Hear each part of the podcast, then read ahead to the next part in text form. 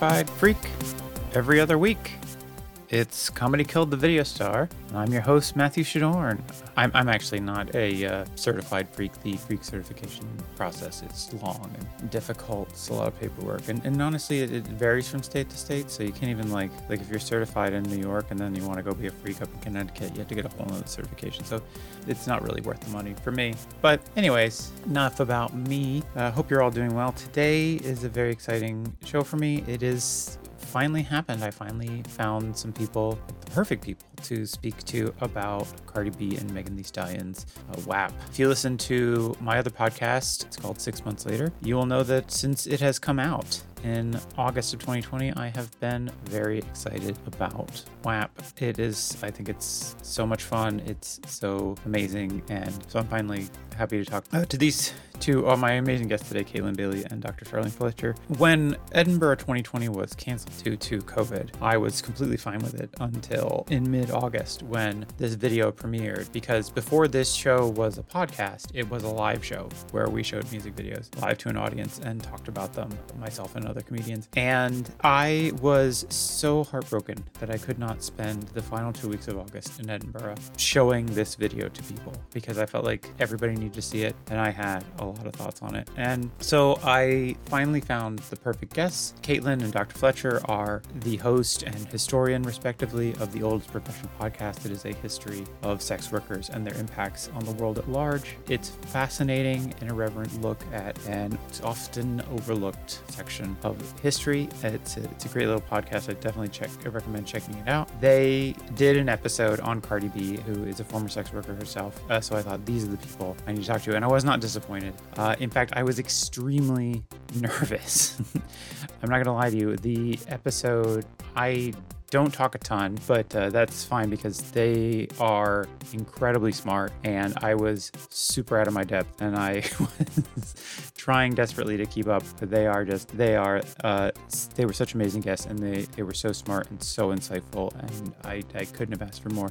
It's a it's a really great episode. And we also talk at the end about a music video that they had produced for their Old Pro project, which is a series of art builds in different American cities centered around sex workers, uh, created by sex worker advocates or sex workers to kind of highlight the history of, of sex work in those cities and how that they have shaped those cities. And we talk at the end about a video made by the people of Seattle, which, if you know anything about the history of Seattle, there is a famous sex worker by the name of Lou Graham who did a lot to create the city of Seattle went out as soon after its founding. So, but yeah, if you want to find out more about this, it's it's part of the old with the Old Pro project. You can go to oldproproject.com uh, to find out more information about it. Uh, it's an amazing uh, project that that Caitlin and her team are putting together to help advocate for sex worker rights. So yeah, so thanks everybody again for listening. If you could rate or review the, the podcast wherever you get it, uh, tell a friend, that'd be amazing. Uh, if you want to know, let us know what you think. Uh, please send your thoughts to comedy killed the video star at gmail.com. And as always, original music by the original Sarah Mann. Oh, just one quick note my audio in this is not the best. Something was wrong with my microphone settings, but that's fine because uh, things I have to contribute are not great. no, they're fine. And with no further ado, let's talk to Caitlin and Dr. Fletcher about WAP. Bye, everybody.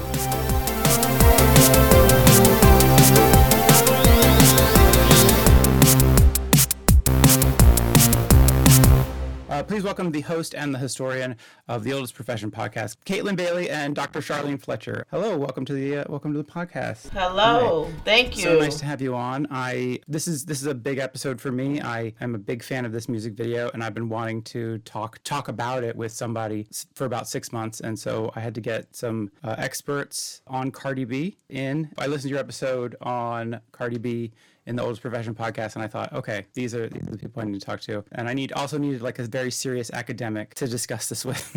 so, very serious, very very serious. Because I take this this very seriously. I mean, the the, the I think the whole thing is just amazing and insane and, and beautiful. Cool. We'll talk about it more, but yeah, no, I'm just, I'm just amazed at the the cultural conversation that this has started. Like I saw like just yesterday I was uh, like uh, somewhere and I saw a clip of Wet Ass Pussy playing on like the afternoon news. Like New York One was just like playing a clip of this and having like a conversation between anchors on God knows what. It was muted and I, I have no idea what they were discussing, but this really this has really started something, Mm-hmm. which I I'd love to dig into and and discuss. Um, Yeah. Yeah. It really destroyed the brains of a lot of conservatives, I think.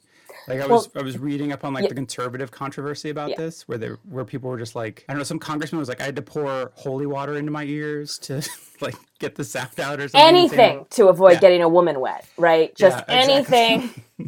and um yeah i mean it's just it's it's amazing but i I think um yeah it's just like the cultural impact it's had is is, is nuts and i think yeah it's, it's also been refreshed because there was that big uh performance at the grammys which was like a couple weeks ago and suddenly it was just like all back and everybody was talking about it again which also that performance was insane i don't know if you saw that I, well. I I miss that.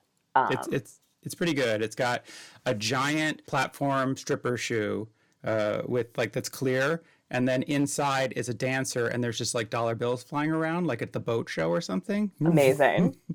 And uh, and then the heel of the shoe is also a stripper pole, and uh, and so there's some dancing. It's just it's everything about it is great. It's That's it's great. just yeah, and there's a giant bed at one point. It's just nuts, uh, as you would hope. But um, but anyways, but so did you see this when it came out back in August? And what were your initial impressions with it then? Um, I saw it a couple of weeks after it actually came out, and I couldn't do anything but giggle. And like we're talking like hearty giggles, simply because. And you mentioned the the conservative response. What you have with this video with these two women you have with these two black mm-hmm. women so let's start there they are changing the dynamic of what it means to sell sex and they are no longer the object of a fantasy, Right.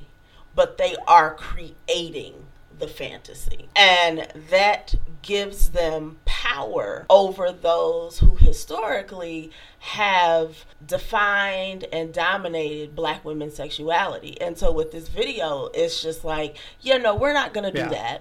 that. we're going to do what we want to do. And so being able to, one, to create the mm-hmm. fantasy. And then two, to profit off of said fantasy. And they clearly reap the benefits of the fantasy is mind blowing to those who are all about sexual oppression of women, but specifically black Right. women. And so, you know, that's that's why you need holy water in your ears because you know, for centuries, you have, you meaning, you know, conservative white men and those who enjoy, you know, white supremacy and, and patriarchy and all that other mm-hmm. jazz. But for so long, you have found yourself in a position to be able to demonize and vilify black women's sexuality in the 19th century. Well, in the antebellum period or before the Civil War, during enslavement, you know, this whole notion that black people aren't human, but specifically black women aren't women. We are not feminine. We don't have the capacity. Uh, we don't, consent is not necessary because we are not able to consent. We are naturally lascivious. We are these. We are all of these negative things, um, and so these tropes begin to form. And so I'm sure you've heard of the term Jezebel, and this was a stereotype that was laid upon black women in the 19th century. And of course, it continues to move forward that black women don't have this this agency but it also when you construct these types of narratives it also places black women in this space of victimhood. You know when we know that black women are consistently experiencing um, sexual violence of some of some shape or form you know so th- that's a double-edged double-edged sword when you're talking about that kind of history. But this particular video blows all of that out of the water Yeah. and says not only am I not subject to this cis hetero white supremacist view of my body and my sexuality, but I'm able to shape hmm. this. This gives me power. And you don't have to like it, so go get your holy And- water. I just to just to add on to, to what Dr. Fletcher said, which I think is is a hundred percent on the nose, is that in addition to flipping the script here, there's a like there's a celebration and joy and like dr fletcher I, I i had the same reaction of like laughing there's a celebratory clownishness Yeah. right that's happening here where you know these these these performers these artists are not only making fun of the trope that they're reversing but they're really enjoying uh, the the role that they get to play here, both of like as consumers and as like sexual it, predators is like too strong a word, but like very much in their power, right? Right. Of but in a in a really fun way, which I think is something that we don't get to see. Like fem- you know, women's sexuality and specifically black women's sexuality has been so demonized for so long. It's that like we forgot coming was fun, and then Cardi B reminded us, and that's important. Well, I think that the jubilation in the video is it's for black women. Mm-hmm. I, I I- I feel that that part that part is not for those who need holy water. That is for black women. It is okay and it is strongly encouraged that you enjoy yourself and you enjoy mm-hmm. your sexuality. It's yours. Embrace it. Own it. And don't let anybody diminish that for you. Don't let anybody diminish your sexual power. It's your power. Harness it and run with it. Yeah, yeah, and I, I think it is. It is. It's so bright. It's so colorful. It's so maximalist. It's mm-hmm. so like, uh, we're yeah. They are building that per, that mm-hmm. space. This is like this Yeah. is our space, and this is we're making what we want in this, and and everything is so heightened, and everything is so kind of extreme and exaggerated, but in a way that they're like, this is our fantasy. This is this is our this is the world we want, and that yeah, and the, and the exuberance of that just comes through with like every frame, and it is Yeah. just like yeah, and we can kind we'll kind of go through it. That's why I have the video up here. We can go through it on kind of mute and uh, just the imagery and stuff, but and discuss it more uh, bit by bit. But but yeah, it is it is such it is so like life affirming and like But it's to it's watch. it's life affirming in a way that you know, a- as Dr. Fletcher said, centers Black women as both performer and audience, and I think that's a big part of the freak out, right? Is mm-hmm. that like you know, I forget that that crazy uh, white dude's name that was like uh, "wet pussy is a disease" or like whatever that weirdo is, but like Was that, that the Ben Shapiro guy? That's it. Yeah, yeah, yeah. Ben Ben Shapiro was like, you know, I, I talked to my my wife doctor who assured me, assured me that uh, you know, uh, wet wet pussies, you should go to a doctor. And I was like, well, this just sums up so much of everything. But I, I remember that because it was like, yeah, she's like, I'm a doctor and this is a medical yeah, yeah, there's a medical condition, and I was Which is like, like- okay. That explains a lot. That's so Yeah, I much, mean- so much. But but people like Ben Shapiro, right? White men generally, right? But especially like white property owning men, right? That are so unaccustomed to not being the target audience of mainstream art that I think that is a another layer of the freak out, right? That this isn't this isn't for dudes who can't get their uh their cis wives wet. That this is just, this is not for you. right right because it's forefronting like uh, the women's pleasure right so it's Yeah. like and and it's not like a normal music video that's very exploitative of women's bodies you know it's Well, like it's just a flipping, you know, we it's instead of being the object, we are the protagonist. yeah Yeah. yeah so Let's get into it. let's get into it. I fully love every moment of this and i fully admit it's insane. There's no non-insane moment in this. Like it's just but that's i think it's the beautiful part of it. It's just kind of the exuberance so, so i mean we start out with this uh, gate to this mansion which i like to call stately wap manor. It is it is almost like i don't know you enter this whole new world of um of cardi b and and megan thee stallion and there's this subtle imagery here of um, water flowing out the door. I don't know if you picked up on that. I don't know if subtle is the word that I would use, but yeah, I see the flood. yeah it's uh it's it's pretty great anyways you know it's got this there's some horse in this house sample that they use which you know almost seems like an alarm as you go in Um, I think it's. I mean, it's. It, it it feels like such a I don't know really really good art right like sort of weaves in and out and is tying just like so many things together it's Yeah. like the first few times I saw this I also I felt the similar level of just like overload right of like uh, there's so many illusions and so much going on and it's Yeah. all awesome but yeah I love I love that these like statuesque women are performing and owning this space with statues of pieces of women, right? Which, like, Right. you know, there uh, feminist scholars have told me to be offended by, but like not in this context. Right, right. Because it's like it's kind of like that that headless women of Hollywood. Did you ever see that? Yeah, yeah, yeah, yeah. Absolutely. Yeah. Which is just like yeah, like they're in you know you see women objectified by just like kind of emo- removing body parts and and putting them in on their own, you know. But yeah, but here it's very different. There's these undulating statues of body parts, you know, that, that are in this kind of, I mean, you know, nipples shooting water, and in this like weird dreamlike house, which is all like at an angle. Mm-hmm. I don't know. They and you know we have Cardi B and and uh, and Megan Thee Stallion enter kind of dressed in these these amazing gowns with their hair up up high. Mm-hmm. I mean, it is their space. They almost seem like visitors here, though, because they they come in and they're kind of exploring this space. But I don't I don't know. Do you have any? Yeah, yeah, yeah. Um, yeah. Sorry. Okay, sorry. You're good. No, no, no. You're fine. you're fine. yeah, I was gonna say I didn't I didn't take it at I, the context that I brought to this is as a performer, right? So I didn't mm-hmm. take them as visitors in this house so much as like stars in this brothel slash sanctuary slash performance space right kind of like the old temples right that yeah. were that were many things to many people that like this is both a performance space and also an intimate space which i think is is a, a place that brothels existed and right. i think that one of the one of the stories that this music video is highlighting is that you know with the you know the the alarm right there's there's some hoes in these house yeah mm-hmm.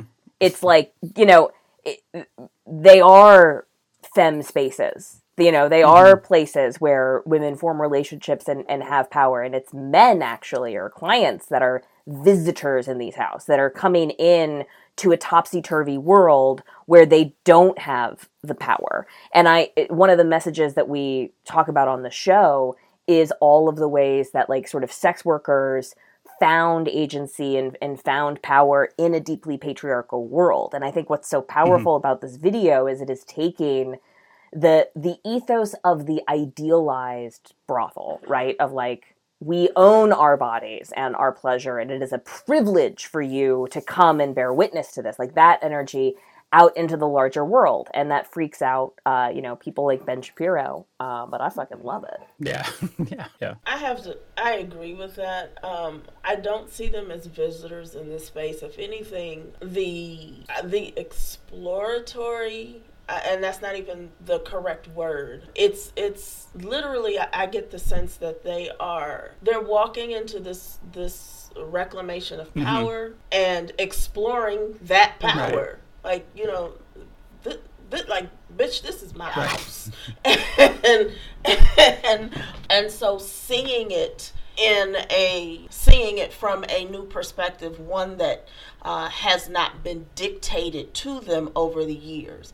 And I think that they obviously walk in that power, but I think that the performance is for them, you know, depicting those of us who are tiptoeing into that tiptoeing into that power or tiptoeing into reclaiming that power mm-hmm. if that makes sense the other thing that i think or that i found interesting is when it comes to the busts that are on the mm-hmm. walls mm-hmm. in this very decorative or elite mm-hmm. space mm-hmm uh, what comes to mind is the ways in which black women have been put on mm-hmm. display. Mm. The first thing I think, the first person I think of is Sarah Baartman, who, all the way up into the 20th century, she literally, uh, white folks literally put her body on display.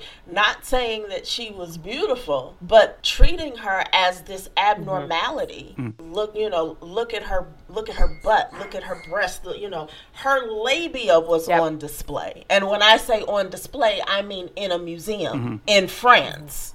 And so, where black women have just been viewed as these abnormality or, you know, exotic or fetishized in so many ways. And so here, and I can see where folks would argue against me, but it seems to me that not only the the busts on the wall, but also their bodies themselves, I can display it how I want to because A, it's mine, but B, it's not an abnormality. I'm beautiful. Right. Yeah, I mean it is I guess part like I forget I've read so many essays on on WAP over the last week or so. So I forget where this point came from, but somebody brought brought up that you know within museums there are so few images of uh, of black women compared to white women or what black people in general compared to white people but but in here you have on display body parts but they are kind of a different femininity or different beauty standard perhaps than the standard western beauty standard that you might see in a museum so they're like Yeah. they are artist and curator of their own museum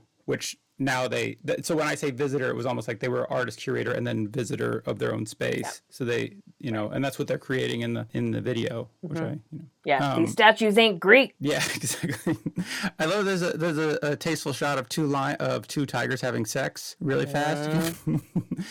there's various uh like PETA came after them for using lions. or, That's like, hilarious. for tigers, and it was wait this is uh where'd it go? CGI tigers. Yeah, I mean yeah, well yeah that's this is the thing. The CGI First off, tigers, right. the CGI tigers in this are really bad, but oh, they had some they had some statement. Oh, no, I lost it. But they were like they were saying that it that her them using tigers made it seem like it was okay to use tigers. they used the word they used in their press statement was okay, like however Cardi B says Wow. it. And I was like, come on, PETA, let's get.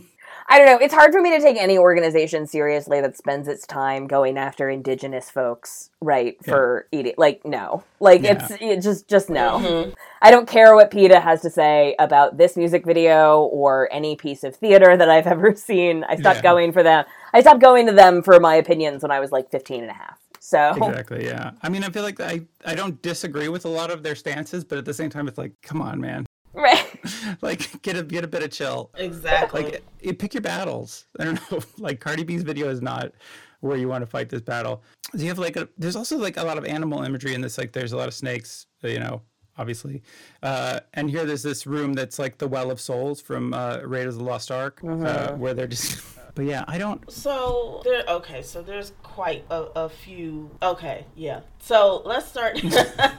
let's. So first, before I, I go to the snakes, I want to talk about Oh, yeah. the water. Okay. And so, of course, yes, we tend to think of oh, wet ass pussy, water. Yeah.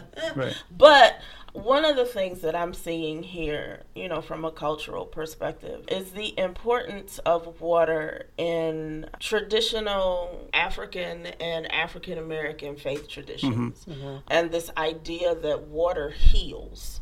It's an it's a water in and of itself is a deity. Hmm. And so one, you know, anytime you don't feel good, you know, you get lightheaded, you know, you overheated, what's the first thing you do? Water. you go get Right. some water, right? And so this idea that water heals, I think, um, and you see so much of it in this piece, is that it goes back to this idea of again, this is for Black women, and this is a healing space for them to, for us to um, tap in and begin this healing process of reclaiming our sexuality. That's number one. Number two, which goes back to the whole thing of you know Ben Shapiro and his friends are mad.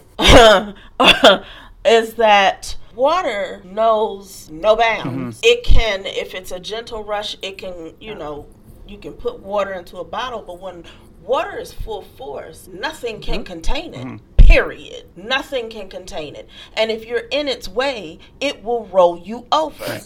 And so I think that one of the things that could be argued here is that healing energy, that dominant energy, that reclaiming energy, and that reclaiming of the, the divine black feminine is what you see with all of this water in this space. It's not just, you know, speaking specifically about vaginal fluids. We mm-hmm. are literally talking about about not only healing but the power that healing mm-hmm. delivers. In terms of the snakes, snakes um, also have a very interesting role in uh, faith traditions and, and what comes to mind. And I, I can't I don't know Cardi B I don't know Meg Thee Stallion I don't know who choreographed this so I can't tell you that this is what they had in mind. But this is what these elements say to me. And so, one of the things that comes to mind is in Vodou, both in Benin and in Haiti, you have a deity by the name of Aida Wedo, also who is a deity of fertility, mm-hmm. a deity, uh, and, and is represented as a serpent. And so, what I think you see here are those those cultural origins, those elements that are coming forward to demonstrate that you know, not only are are we talking about healing and reclamation, we are talking about the divine. Mm-hmm. And we again are talking about the divine on our term, not some Western white centered impression of what is divine. We are reaching back to our cultural roots mm-hmm. to to make those connections. Mm-hmm. And so I think that that's one of the things that you see. And off the top of my head, I can't think of the other animals that are in in in the piece. but tigers. Um,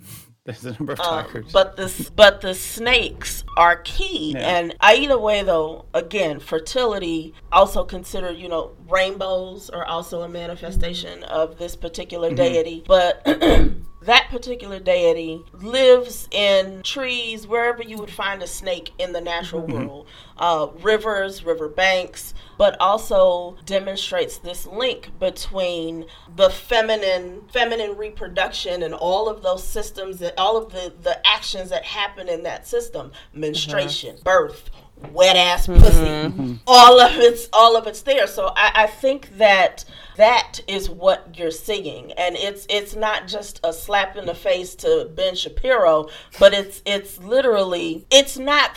This is for Black mm-hmm. women. Like this these ideas, these feelings, this power has these roots and it's for you. Enjoy it. I was going to ask with, with the symbolism of water and snakes, they're often uh, used in classic traditions for symbols of rebirth or mm-hmm. change. Mm-hmm. I mean, do you think that's also mm-hmm. a possibility that this is, we're kind of like, we're doing something new, we're being reborn, we're shedding this old skin, we're being, mm. you know, washed clean and then like, or like we're clean, or, you know, whatever, not washed clean, but like, um, um reborn. Yeah. Reborn, I mean, the yeah, wa- being, womb water, I think is. Yeah yeah. Yeah. So there's the masculine energy uh, uh, uh, as a counterpart to Aida Wedo is Dambala. And Damba, and this is in Vodou, specific, specifically in Haitian Vodou, where Dambala is one uh, one of those primordial creators, and as Dambala moves through. You know, when you see a snake wriggling across the sand, mm-hmm. you see the patterns that its body leaves in the sand.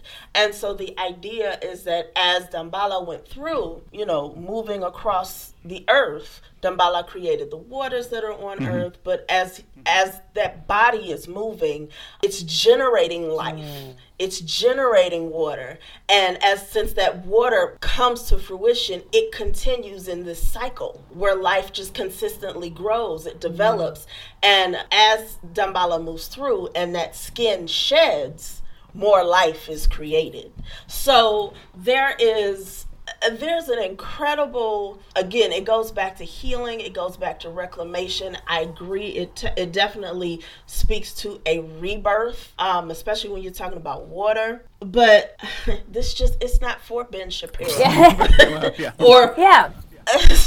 you know it's just not for him. And i mean i i, I can't say that enough. That's what it comes back yeah. to. And I, I, I want to talk about like rebirth and also re, reframing because even within the Western Judeo-Christian religion, right? Like we were sold this this sack of nonsense, right, about like women coming from man's rib, right? But like mm-hmm. the water reminds us, I think, of the universality of like life from the womb, right? And then the the snake mm-hmm. archetype, right, that is delivered in the story of Genesis as being this sort of like tempting demonic figure, right, is in fact in recast, reframed here the tree of knowledge, right? Tree of self-knowledge, tree of the the life death life cycle that is that is intrinsic to, you know, the feminine body and and being alive, right? Like I, I, I like the reframing of some of these these symbols that in a Judeo-Christian world or you know in our in our Western tradition,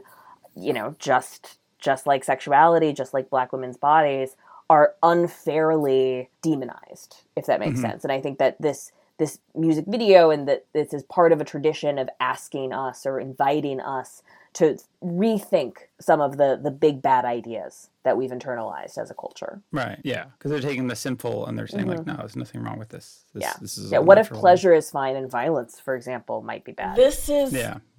this is natural. Mhm. It's natural. Yeah. Sorry, It's good. Ben. Yeah. It's, it's fine. It's yeah. good. It's not a disease or whatever she called it. It's Yeah, not right. Right. It's, it's, a medical it's- condition.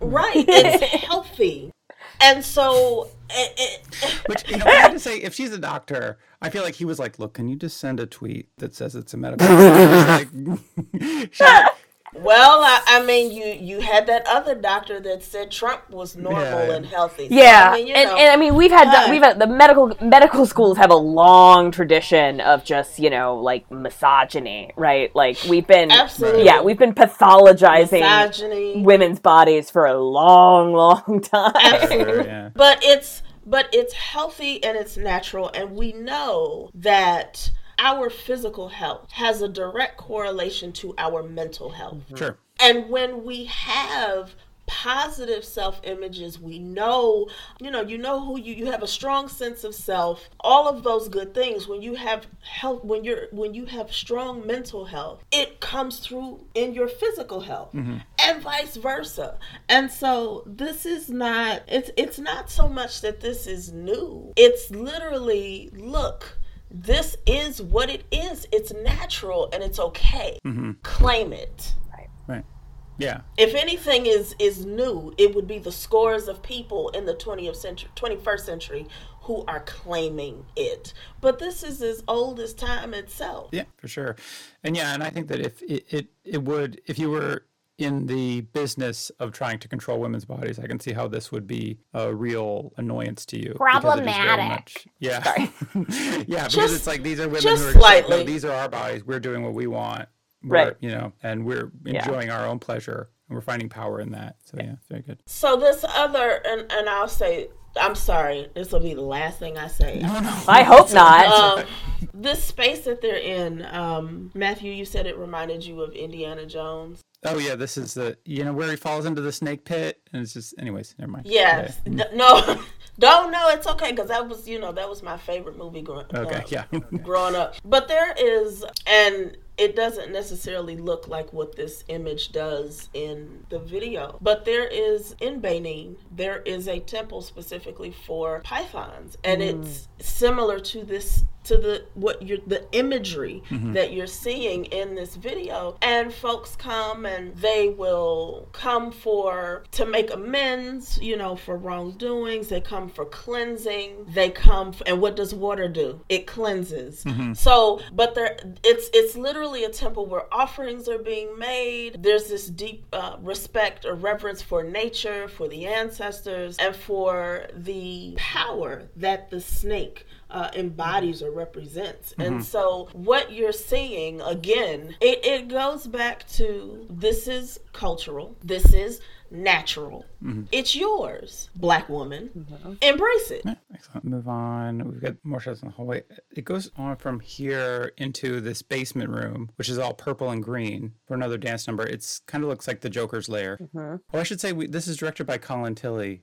who apparently has directed a lot of videos for Megan Thee Stallion. I don't know if you watch many of her videos, but he's done a ton of them. Just you know, like I could see the production value. Oh yeah, it looks Here. great. Yeah. everything looks really wonderful. I need a pair of those purple boots. Yeah. So, hmm just thought I'd throw that out there. Yeah. You know, okay. Nice.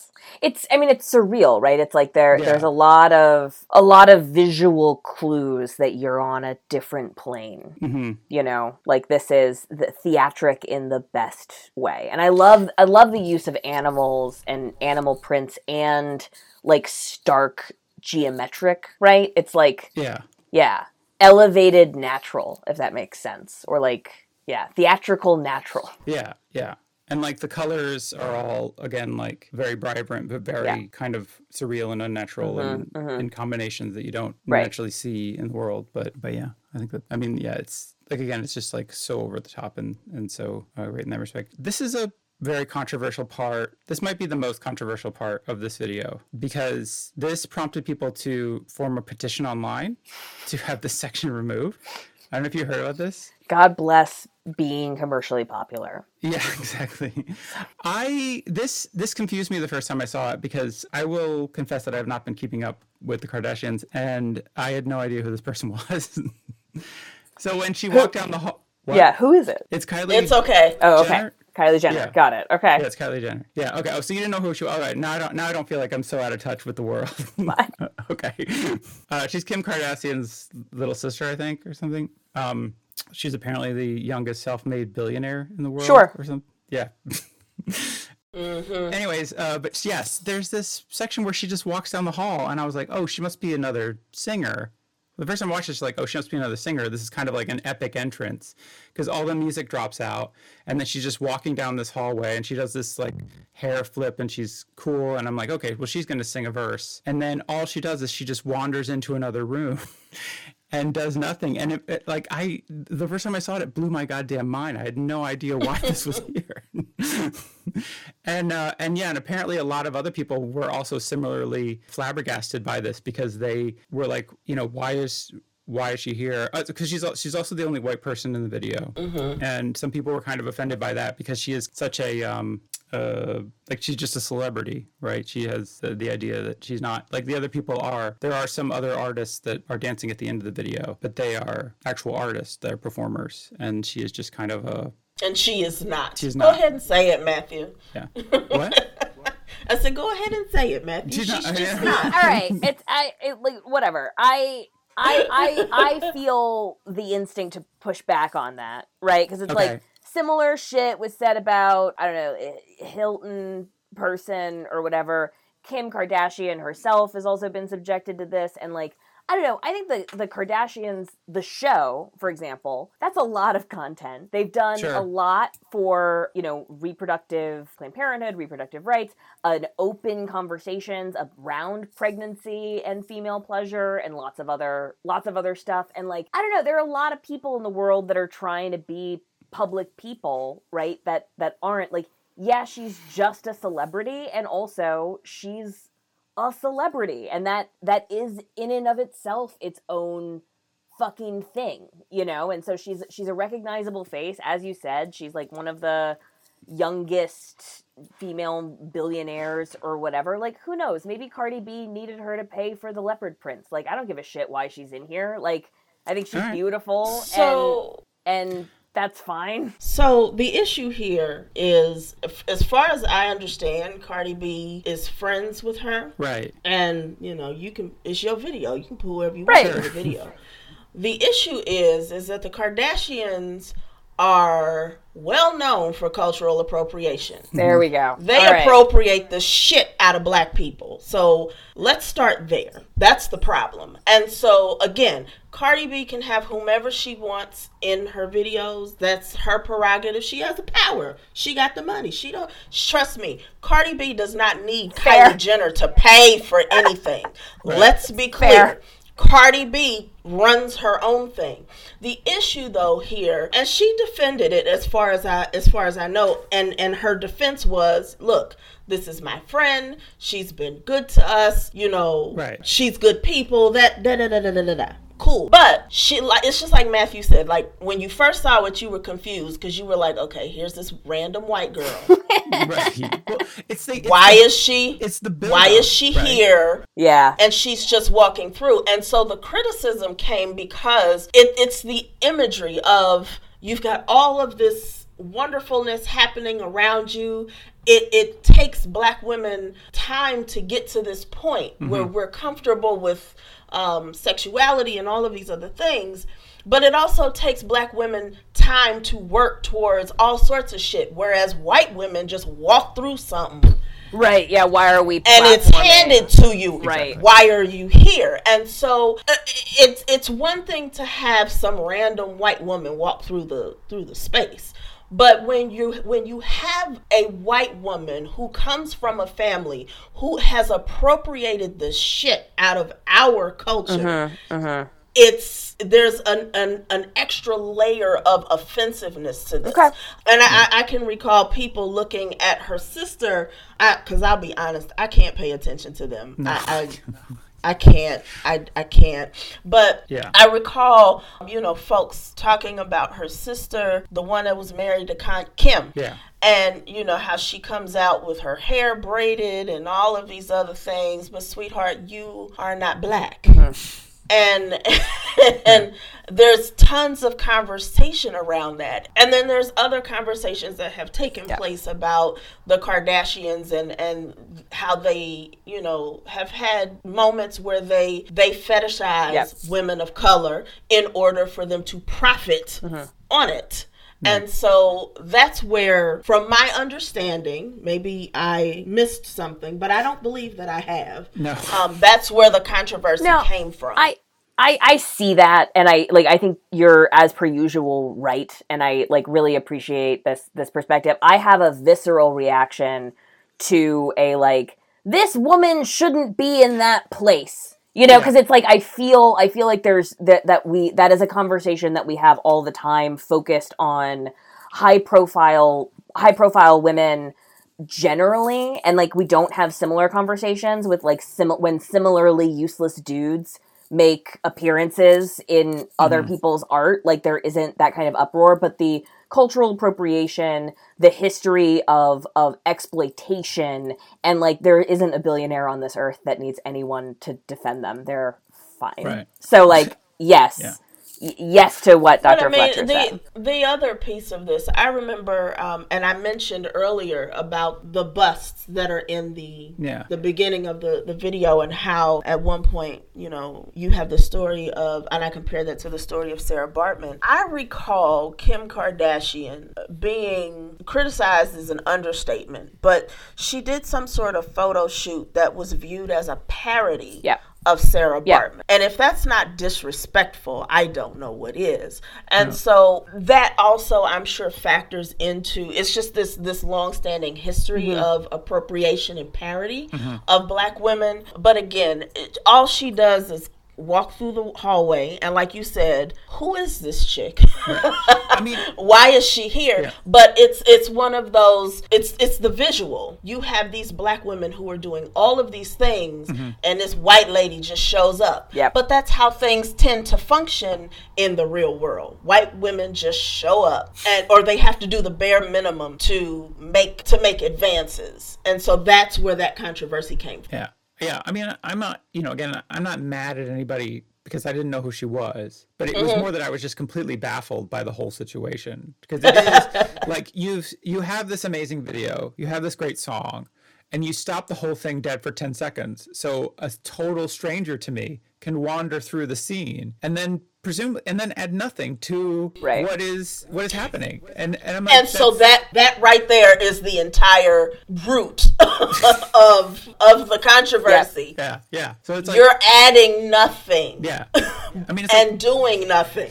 there are multiple women at the end who are dancing and Mm-hmm. looking great and they have these amazing outfits and they're dancing in these crazy rooms and i'm like Right. that's great i don't i'm not mad at a single one of them right but that's not kylie's contribution yeah because walking is like- not dancing.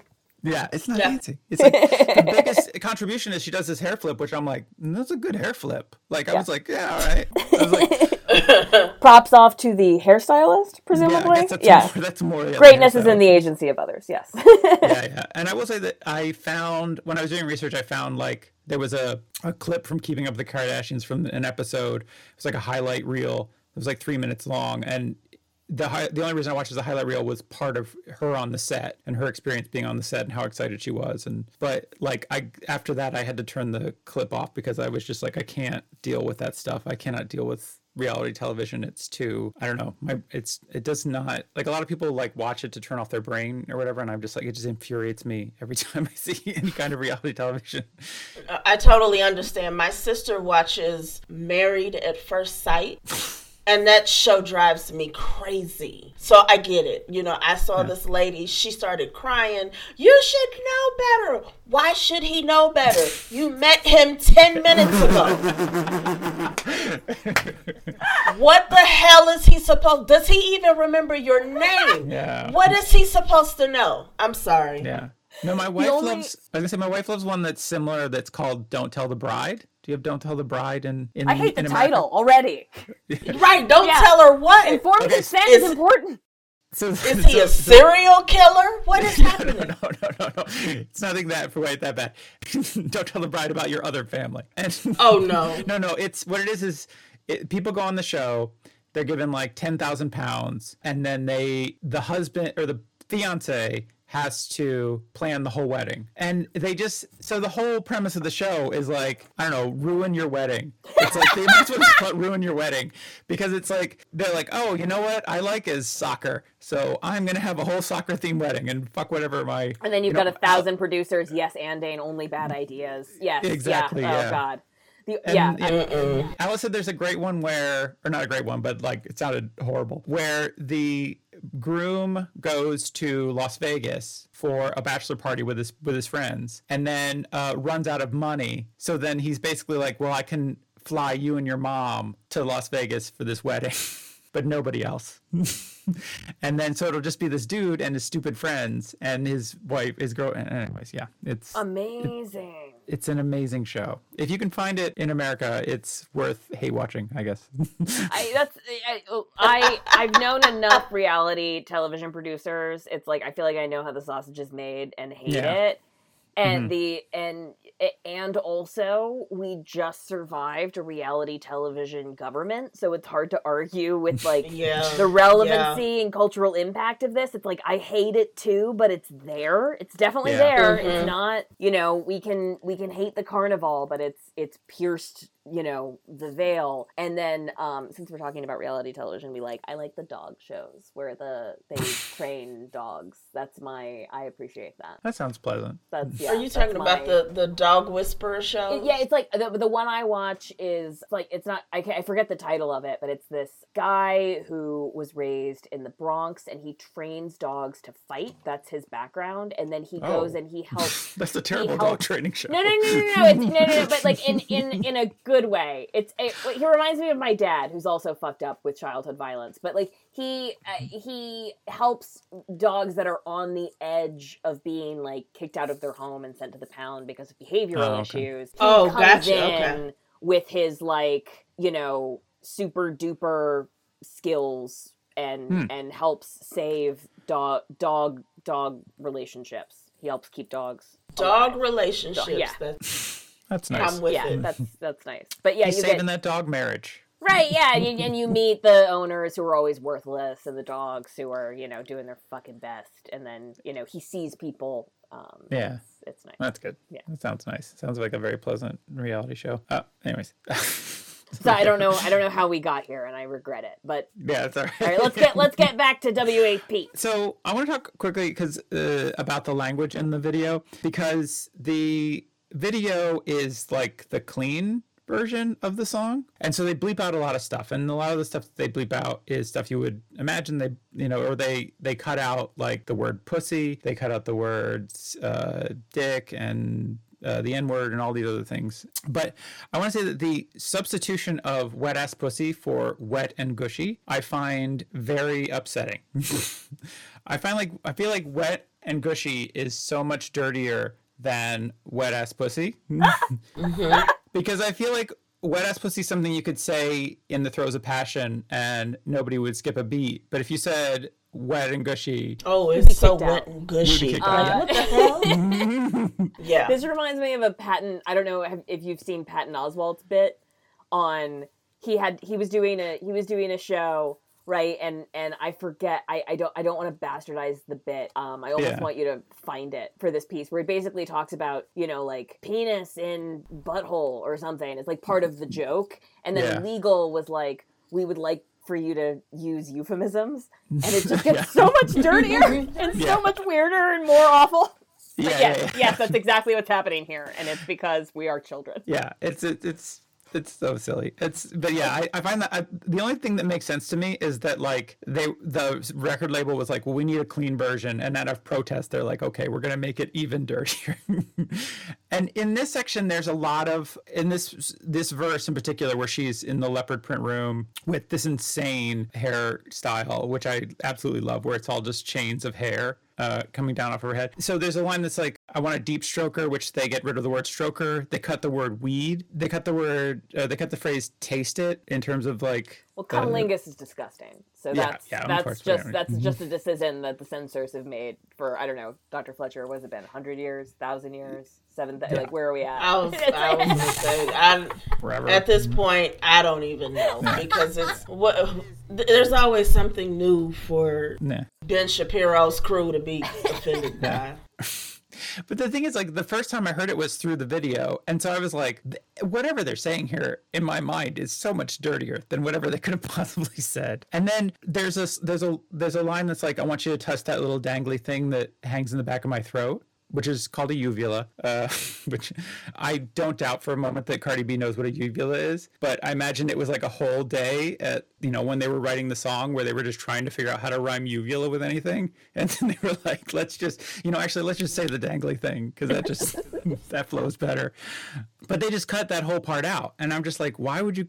I don't know that that's, I don't understand it. Like the mentality of it is, is mind blowing of, the censorship. I don't know. I just think it's really funny. But I think the the whole thing just serves to make the whole thing more risque and more Uh, because when you just leave those things up to your imagination or but the whole thing but then the idea of a clean version of something called wet ass pussy feels Wrong. insane as yeah it's just wrong and i don't know it's like clean versions of my neck my back it was just like what are we even doing here it's like I mean, you're you're imposing. I mean, you're you're imposing respectability. That's respectability politics. Yep. Is what that is. Yeah. There's nothing else to say to that. That that's what that is. It, that's respectability politics. And I, I, at some point, we have to realize that respectability politics doesn't spare or save us from anything. right Yeah. So, like you said, you know, you censor it and it sounds worse than what it actually is. You know, so yeah. yeah and yeah it doesn't change the the subject matter it just you know i mean yeah it's a, that whole thing that's always that civility debate with politics well why can't people be more civil it's like because we need to fucking talk about important shit You can't always- But that also, to me, is indicative of the power that we spoke about before. You can censor me all day long, mm-hmm. but if you don't understand the messages that are being given in the imagery, Yeah. the imagery is, is far more powerful Yep. than whatever little words you want to bleep out. Mm-hmm, mm-hmm, mm-hmm. mm-hmm, So, yeah you know, you think you're doing something, go ahead. Right, like bleep water. it out. Yeah. Exactly. Yeah. You know, understanding, you know, the the power of that water, understanding the relevance of the snake and what that means. Hell, just seeing two black women with no fear creating this. Yeah. And and creating like I said, creating the fantasy Yeah. and not being the object of the fantasy. Right. You don't even have to play the song. The image is enough. Right. Yeah, because I mean, like the imagery is, you know, very sexual, very empowering. She's in here with this this big cat and mm-hmm. and acting like a cat herself. But then, I mean, like the the outfit is very like mm-hmm. Her sexuality is on display, and you know, and very much mm-hmm. owning that, you know. And so yeah, so it doesn't. Yeah, like what you say, like you you cut out the words. It's just you're not really undercutting the message at all. Yeah. Mm-hmm. She has a very nice tattoo. I never noticed that tattoo before. The one on her. That's all like oh, the, Oh, the peacock. Mm-hmm. mm-hmm. yeah, on her on her thigh. You see what else is these cats are so fake. I think in the next scene it's the worst. Like this one, these cats they look like they're cardboard cutouts of cats. These uh white white tigers. Well, I'm sure But Pina yeah. would prefer that. Yeah, I think so. Yeah. oh yeah, did you also see that like Carole Baskin spoke out against this because uh, Oh Lord, no, she's like this is just no. This is reinforcing the idea that rich people have should have big tigers or big cats or whatever. I will say that verse that we just passed with Megan Thee Stallion has what was I thought the greatest line, which is uh if he eat my ass, he's a bottom feeder. I was just like I know, right? It's like I was like, I need to quit comedy because I'm never gonna write a joke Uh, that good. amazing. That's the best line I've ever heard. And I was like, also, like when I heard this in August, I was like, well, this is embarrassing because now I have to go tell my pregnant wife that I have to leave her and find Megan Thee Stallion because she's the greatest human being ever. Because that was like, I was like, that's that's so Oh, amazing. man. I just that just tickled me so much. I just, It's anyways, best line ever. I'm with you. yeah, I think that was just. I don't know. There's so many great lines uh, in this. Uh, I think it's just a clever song, and in addition to just being very fun. Yeah. Do you think? I mean, there's a lot of like where they're embracing each other in kind of a very erotic way. Like, how do you think this deals with sexuality in terms of? I don't know, I don't know quite how to phrase that question. Like, or do you think this has anything to say about? I don't know. Go- You go mean ahead, homoeroticism? About Yeah, kinda same sex Yeah, relationships? You mean same sex relationships? Yeah, I mean, yeah, I guess I guess maybe homoeroticism, but yeah, it's the word I'm looking for. Sorry, I'm not as smart as you guys. I don't know. Yes, you are. Dad- I'm so nervous about this. So they- so I'm like, oh my god. Well, thank you so much for doing it. Like, I think it's really important for us to have these, you know. Dr. Do you want to take this one, or do you want me to start mouthing off about? Um, I mean, again, there is a there is a particular power and there's a certain type of intimacy mm-hmm. that exists in relationships between women. And I'm not talking, you know, in terms of lovers or mm-hmm. I, I'm I just when you are a woman, you are always going to have that one good girlfriend. And that is, you know, there's a certain intimacy there. Yep. There's a certain connection that's there. And it's empowering on both ends. It, it kind of reminds me of Alice Walker's The Color Purple. Mm-hmm. Mm-hmm. Miss Celie and Miss Shug. And, you know, folks have seen the movie, and I'm sure people, you know, will automatically think of, you know, you when she looks at her tell her she's ugly. But anyway, there is a there is a relationship that forms there. Yeah. Mm-hmm. And if you read the book, it's so much deeper. Mm-hmm. Uh, of course, than the movie because books are better, people. But anyway, so you have these two women who they meet because of this treacherous dude, but they're over time they form this bond that not only later empowers Miss Shug, but it also empowers Celie to get up and to walk out and to walk into her own. Yeah. Right. It also that relationship also enables Celie to understand and explore and accept her sexuality mm-hmm. Mm-hmm. because for so long it had been used and abused by Albert. That's mm-hmm. that's Mister's name. And so there's a certain space uh, there's a certain intimate space that exists with these types of relationships. And I- mean, granted, at first look, for those who have bought into a manufactured fantasy of two women, that's what they're going to see. Yep. But that's not what I pick up here. There's a there's a different level of intimacy, and you can even pull it apart when you see in the other scene where everything is purple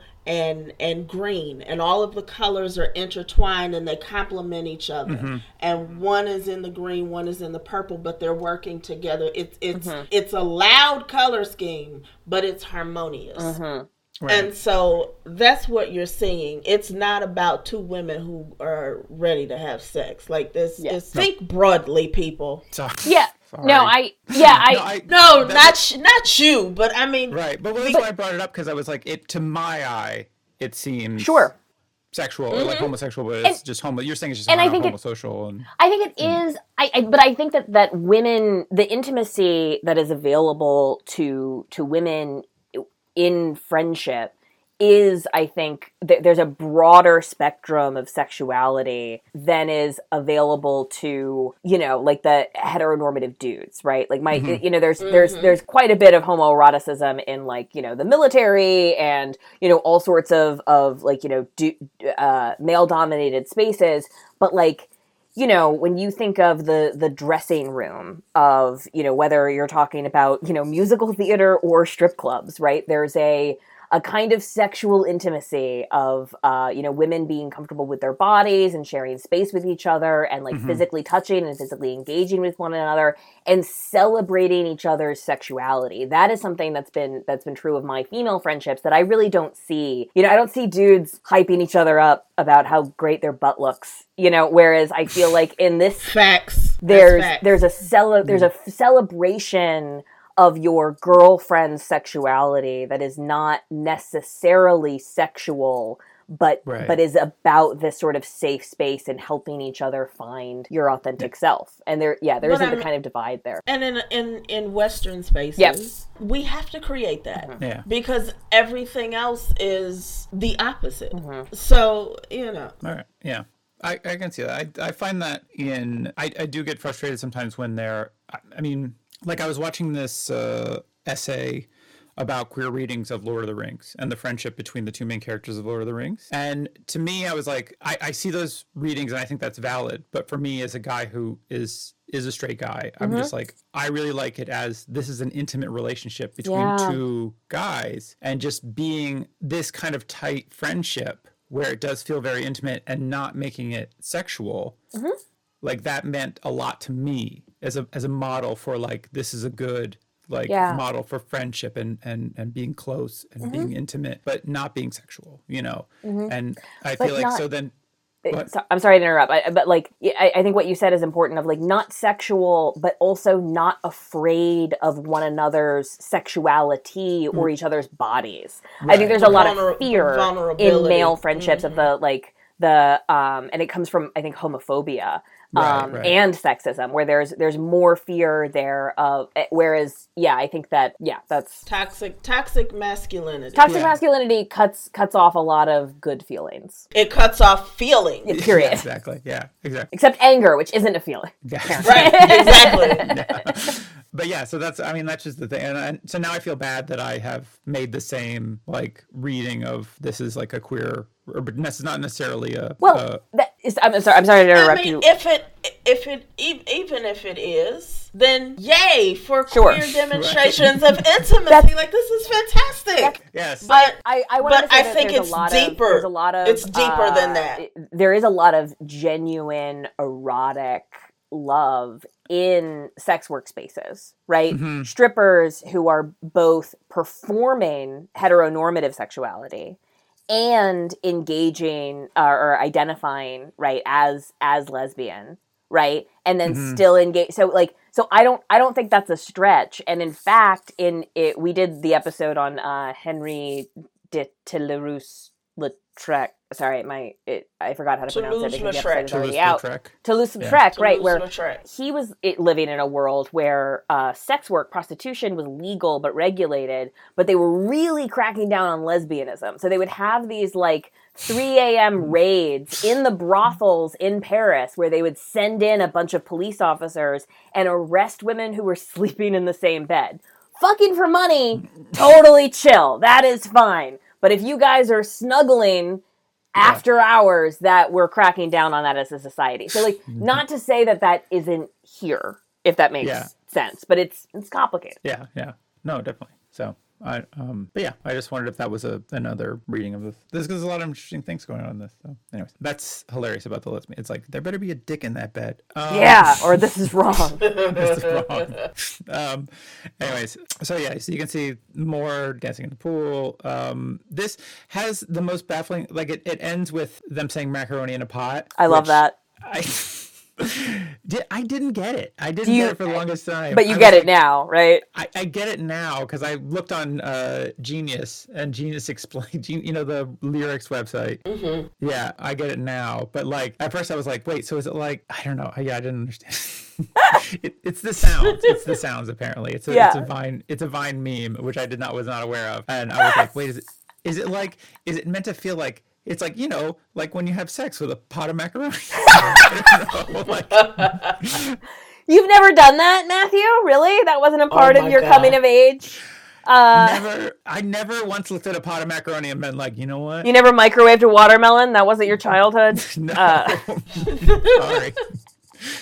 Pretty boring there. Um, just kind of standard masturbation. I but that was like I was like it, it really it really sticks with you though. At the end, you're like, wait, ma- macaroni in a what? Where did this come from? I don't know for me, anyways. But there's some other great dancers. See, this is also I find this odd at the end where they leave as if they've been frightened. no, they're they're leaving. They're making a clown exit. Oh, okay. Is this what Yeah, this is? yeah, yeah, yeah. What- Well, that's what I saw. That's you know, of Okay. like they've they've sort of broken character, and but it's a uh, yeah, that it's it's it, it I think I, I read this as meaning to be funny and playful. Yeah, yeah. No, okay, definitely. I just was I was a little like, oh, okay. It's it's it felt like like wait, is this a haunted house? I didn't understand because it has that very Scooby Doo line of doorways where you expect like you know people to come Yeah. running through and like chased by a mummy. Yeah. Um, Or maybe they knew Ben Shapiro was coming. You know, it's like yeah, could exactly. be. Yeah. Oh my goodness. But yeah, but yeah, it's that's thing. It had 26 million views in one day. It's amazing. uh, the day it premiered, uh, which is the biggest debut for any female collaboration, and it had uh, 35 million a week. You know, which was also a record for YouTube. And the number one Googled search apparently in 2020 was the lyrics to "Wet Ass Pussy," Yeah. which is like, which is pretty impressive considering it came out in August. You know? Right. And also considering the year, you know, Yeah. it's like yeah, I guess that's true. You think there's coronavirus, there's an election going on. there's a lot going. There was an yeah. It's like you'd think that people would be more interested. Like, no, you know what I need is I need this song, which it did also feel like we all needed this song. We did. August. yeah, Exactly. because it, it was such a like it had been such a long summer, and we were looking down the barrel of a very dark fall, and then here you have Cardi B and Megan Thee Stallion to save us. A little So br- brightness in your dark, dark winter. It is indeed, and God bless that them. voice. I don't even. I don't know what happened. strange. strange. Uh, well, I will tell you what. Uh, been around since the old days. Did not get close to 26 million views, but I still think it is a powerful celebration of unapologetic sexuality. Yes. Hold on a second. Let me bring this up here. So, been around since the old days is the video that that you guys made, or was made in. Wait, wait, how do you explain? it? It's made in conjunction with the in conjunction. We yeah we produced this. So we worked with Yeah. uh yeah Pucks Pucks Aplenty, who is an incredible performer. It- yeah, Mix Mix Pucks Aplenty in Seattle was the city coordinator for the Old Pro project, and they single handedly they put this together. They commissioned the song, they directed the video, uh, they put all of the pieces together. But been around since the old days was written by Audra Boo. Uh, the music video was produced by puxa Aplenty, and Old Pro Productions uh, paid, for, paid for it as part of the Old Pro project. Oh, nice. Yeah, and it cost kinda- less than WAP, I bet. You were gonna say, yeah. Gonna say, Yeah. apparently, apparently, WAP cost a million dollars to make. yeah, we did not have that kind of budget. Uh, They said they spent even a hundred thousand dollars on just testing for COVID. So I don't know how much you guys. Yeah. I did see some people in masks, which is very Yep. responsible. Yeah. that was good. They so did the Seattle team. Did they kind of like so you guys funded it, or how Mm-hmm. did that? How did the process work? Did they come to you with a song, or did you send them? Uh, we we we came to Pucks with an idea, which is that we would we would like for sex workers in Seattle to create some piece of art that celebrates our shared history.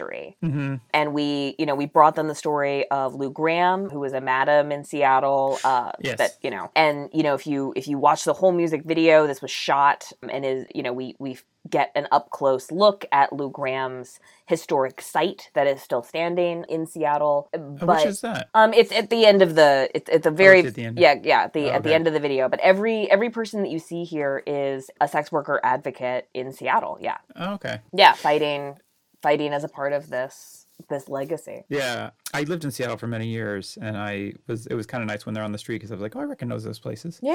Uh, so this Yeah. is all Pi- this is all Pioneer Square, which is the oldest part of Seattle, which is where you know Lou Graham. That's yep. right. Yeah. The original red light district. Yep. Yeah, it's the original Red Light District. Lou Graham. Uh, yeah, I knew that story from various walking tours I'd taken Mm-hmm. of Seattle in the past, uh, where she had become an incredibly powerful madam um, in the city. We have the red umbrella imagery, which is an internationally recognized symbol of sex worker rights. Yeah. No matter what that dumb insurance company has to say about it.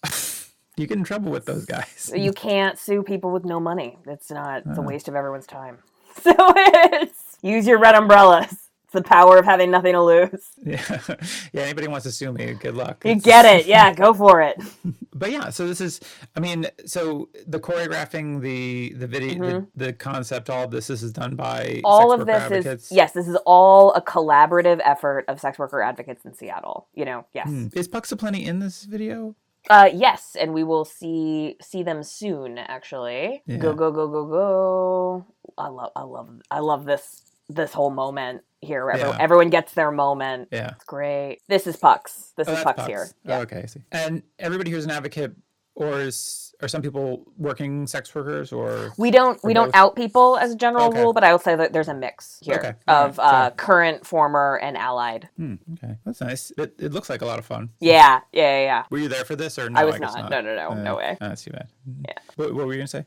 Um, I was gonna say that yeah, we had everyone. We we did test. There is there. We made masks available. Um, I know Mhm. that Pucks took risk mitigation very very seriously, as sex workers have a long and celebrated history of of doing. Yeah.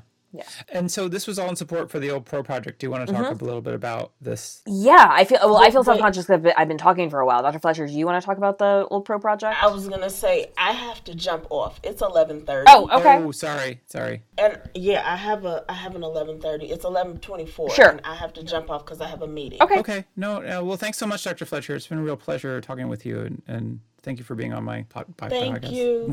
Thanks This so was so, this was so much fun This was though. great. So much fun. Oh, I'm glad you enjoyed it. Thank you so much. You, it's very, you've been very insightful, and it's been wonderful to talk to you. This is uh, there's Lou Graham. Oh, I see. Oh, okay. Yeah. Um. All right. Bye, Dr. Fletcher.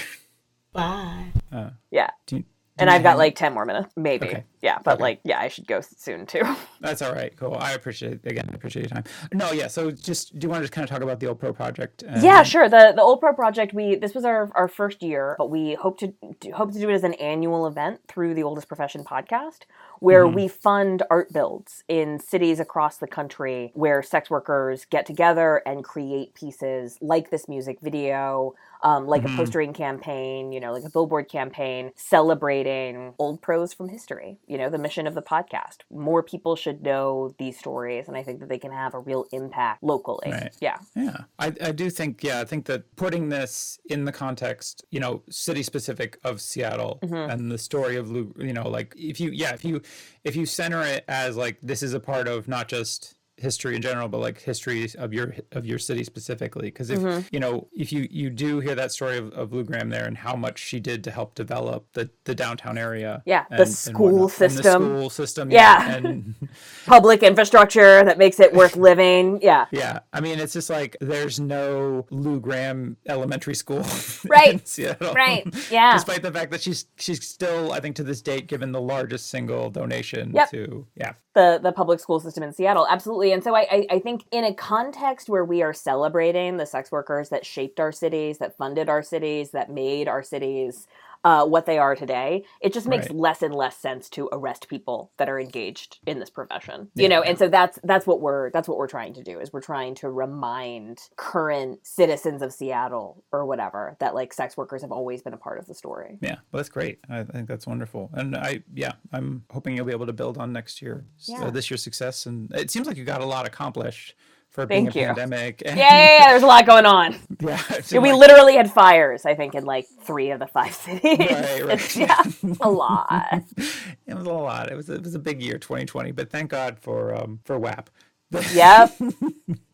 Anyways, so uh, Caitlin, you are the host of the Oldest Profession, which Dr. Fletcher does the research for. Yep. or- She is uh, our historian. She hosts the Old Pro panels every month. Uh, it's great. I highly recommend it. I very much enjoy hearing. I'm I'm looking forward. I haven't started, but I'm looking forward to the Jack the Ripper one. I uh, I just actually I I did a I did a podcast about Gilgamesh Mm. yesterday, and so I listened to your Ishtar episode for just kind of a rundown on Ishtar. Yeah. and that was really it was really fun and insightful. That's great. Thank you. So yeah, I highly recommend if you love history or sex workers or just fun times. Just to mouth it listen to. off, you know? Yeah. Yeah. Any other social media or anything you want to plug or? Uh, yeah, follow us on Instagram and Twitter at Old Pro Inc. That's uh, INC. And of course, you can find me at Caitlin Bailey. Awesome. Well, thanks again, Caitlin, and uh, I'll uh, take care. Oh, I'm sorry. There's I'm, I lied to you. There's one more thing that I want to plug. Oh yes. Oh Yes. yeah. No, go ahead. Yeah. Sorry. Yeah, so on May 1st, Sorry. May, two plugs is our limit. two Goodbye. two pl- oh no that's it you can't have it no no no this is uh